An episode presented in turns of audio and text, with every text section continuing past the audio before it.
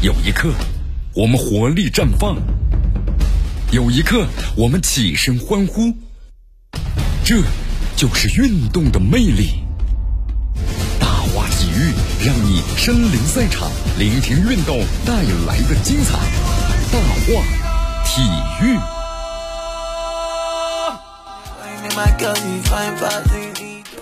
这里是大话体育，我是江南，继续锁定 FM 九十六点七绵阳广播电视台综合广播，继续关注我们的节目。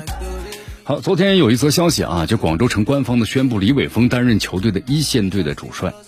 呃，在昨天广州媒体呢也报道了这则消息，谈到了李伟峰现在救火队员呢，对吧？可能现在这个火势呢比二零一九年这个赛季啊更加的严峻。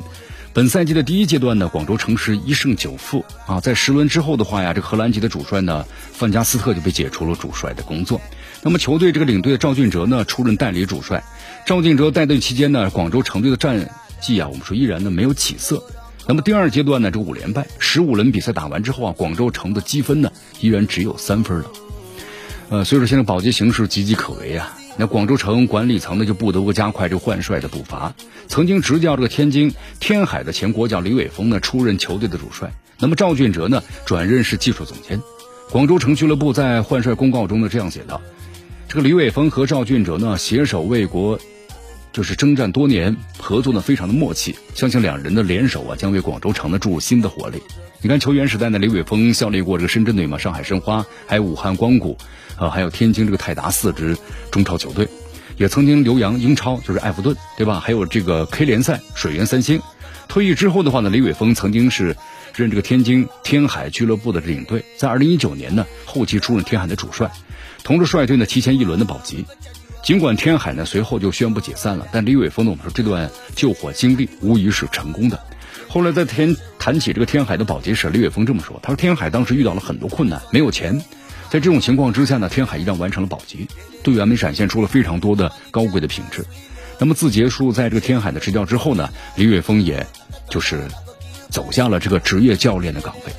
那么这将是李伟峰第二次执教了。你看，作为这个广汽找来的股改的监督人，他来到这个广州城俱乐部之后啊，已经有大半年的时间了。对于李伟峰来说，执教球队呢，应该不存在人员管理上的磨合的问题。但如何提升球队的战斗力呢？这才是关键所在。作为这个广州城官宣呢，刘伟峰担任球队一线的主帅啊。你看到有很多这个媒体人呢，也都看谈到了自己的看法。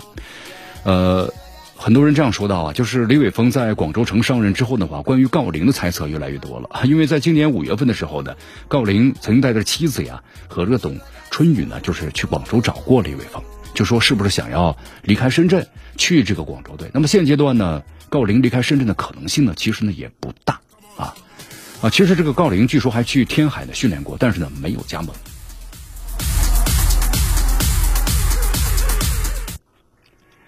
好，现在这个国安的新帅斯坦利的也即将到来啊！斯坦利斯坦利上任之后呢，国安队要正式启动呢，就是大一线队的模式啊，就是一线队啊和预备队的统一管理。你看，斯坦利呢，在昨天和国安队正式签约了，合同呢是到二零二三年的年底，年薪呢是六十万欧元到七十万欧元之间。呃，斯坦利的话呢，和教练组、包括球员还有工作人员呢，后来也见面了，分别进行了一个简短的会谈。斯坦利呢表示，希望他的到来呀，能够帮助球队，也希望呢教练组和球员们能够给他的帮助，同时让球队呢全力以赴打好每场比赛。在上场比赛之中呢，国安队在日照的主场零比二不敌申花，球队呢经过。两天休息调整之后啊，这两天已经恢恢复了训练。新帅这个斯坦利呢，那么更多时间只在场边观察和熟悉球队。在昨天下午的时候呢，他开始带领球队啊，进行了真正意义上的第一堂的课的训练。斯坦利上任之后的话呢，国安队也就正式启动了大一线队的模式啊，就一线队们和预备队统一管理，两支球队的训练时间呢和方式更紧密，有更多的联动，让年轻球员呢在一线队的带动之下呢，更好的锻炼和成长。目前的话，已经回到呢国安这个顺义。青训基地的预备队啊，将再次搬回这个丰台体育中心集中住宿。那么之后，在这个高新基地还有一线队啊，同时或者在一线队之后的训练，斯坦利也能够在一线队训练结束之后呢，观摩一下预备队的训练，那更好了解年轻球员的状态到底怎么样啊，也更紧密的将一线队和预备队啊衔接在一起。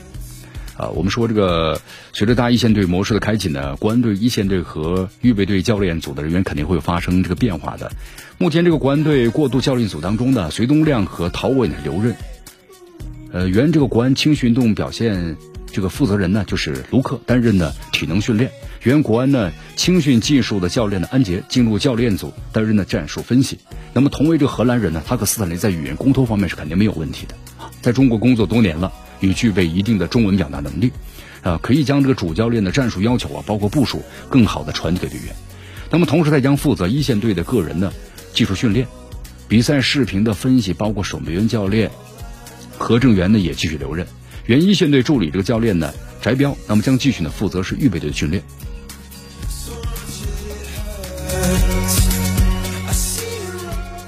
好，尽管是首次执教这个国安一线队啊，但是在教练组中有半数以上的成员呢都是有过这个啊顺畅的共事经历。呃，所以说呢，你看，由于国安青训呢和一线队的衔接吧，包括呢年轻球员的发展和培养呢有一定的足料之处，那么这些呢都将成为呢新的这个教练呢就是斯坦利的执教国安的优势，就是还还有啊，就是如何调整呢球队的老队员的状态，如何呢激发这个中生代球员的作用，让整个球队呢我们说更具活力和竞争力，将再次呢对这个回归的斯坦利来说呀，或许是不小的考验。呃，对于这个斯坦利的执教呢，俱乐部原则上是希望球队啊在本赛季能够呢取得不低于上个赛季的联赛排名，但这呢并不会作为一个硬性的指标。率领队伍打好每场比赛，同时取得呢更好的成绩，在这个大一线队的模式之下呀，更好的挖掘呢年轻球员的潜力，以及呢激发这个中生代球员的作用，为球队未来几年呢打下坚实的基础。那么这才是俱乐部呀所期待的最佳的结果。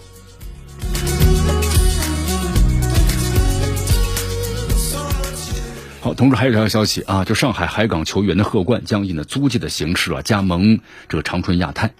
呃，上海这个海港球员贺冠呢以租借形式加盟。贺冠呢今年二十九岁，身高一米八一，司职是中后卫，曾经为这个中国国家队出场的六次这个 A 级赛事。二零一三年呢从上海的中邦加入上海的东亚，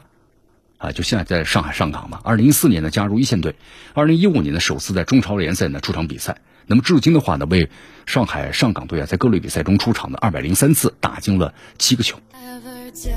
中超第十五轮，河南嵩山龙门的主场和广州队的比赛中啊，韦世豪呢对赵宏略的犯规动作，结果导致后者呢腰椎四处呢骨折。因为在接受媒体采访时，赵宏略表示说，今年的运气呢确实不太好。在这个八月二十八号，河南嵩山龙门二比一就是战胜这个广州队的比赛中啊。就是第一分钟，球员的赵宏略在争点过程中啊，遭到了这个侵犯，身体呢失去平衡之后啊，是腰部呢直接着地，造成了重伤。经过治疗之后呢，赵宏略回到场上呢，继续坚持比赛。那么最终呢，伤势过重，第十分钟啊被替换下场了。经过赛后的诊断呢，赵宏略确诊为是就是腰椎的右侧第一、第二、第三和第四横突骨折。在接受媒体采访时，赵宏略丝毫呢没有提到这个韦世豪，而是一再表示啊，主要是当时我跳的太高了，从那么高的地方摔下来。他说今年的运气啊不太好，老受伤，没什么大事儿他说呢还是好好的休养一下吧。好，同时还有一条消息啊，就是中中国这个上海啊海港这个外援的巴尔加姆巴尔加斯啊开通了微博，同时用中文呢呼唤这个吴磊。巴尔加斯在个人微博上的晒出一段视频，他用他的视频中这样说道：“哦，你们好，我是巴尔加斯，这是我的个人微博账号，我将在这里分享我的生活和比赛。我现在在来中国的路上了，我们很快就能赛场见面了。吴磊，我来了啊 啊！随后吴磊一回复啊，等你。根据了解的话呢，西班牙人此前就宣布呀，就官宣这个巴尔加斯的加盟这个海港了，在昨天下午呢，抵达了上海。”好，我们再说一下这个女足啊，咱们中国女足的国脚呢，李梦雯接受了这个媒体采访，她也谈到了自己将留洋这个大巴黎女足的一些情况。她留洋的想法一直都有吧，自从打完这个奥运会之后呢，就加强了留洋的想法。她说之前一直想去奥意大利，把自己的这个想法呢，她说跟这个带过她的前任的这个江苏的教练呢讲了一下，呃，之后就对方就提议说有没有去巴黎的想法，啊，当时挺惊讶的，这个机会呢尝试一下。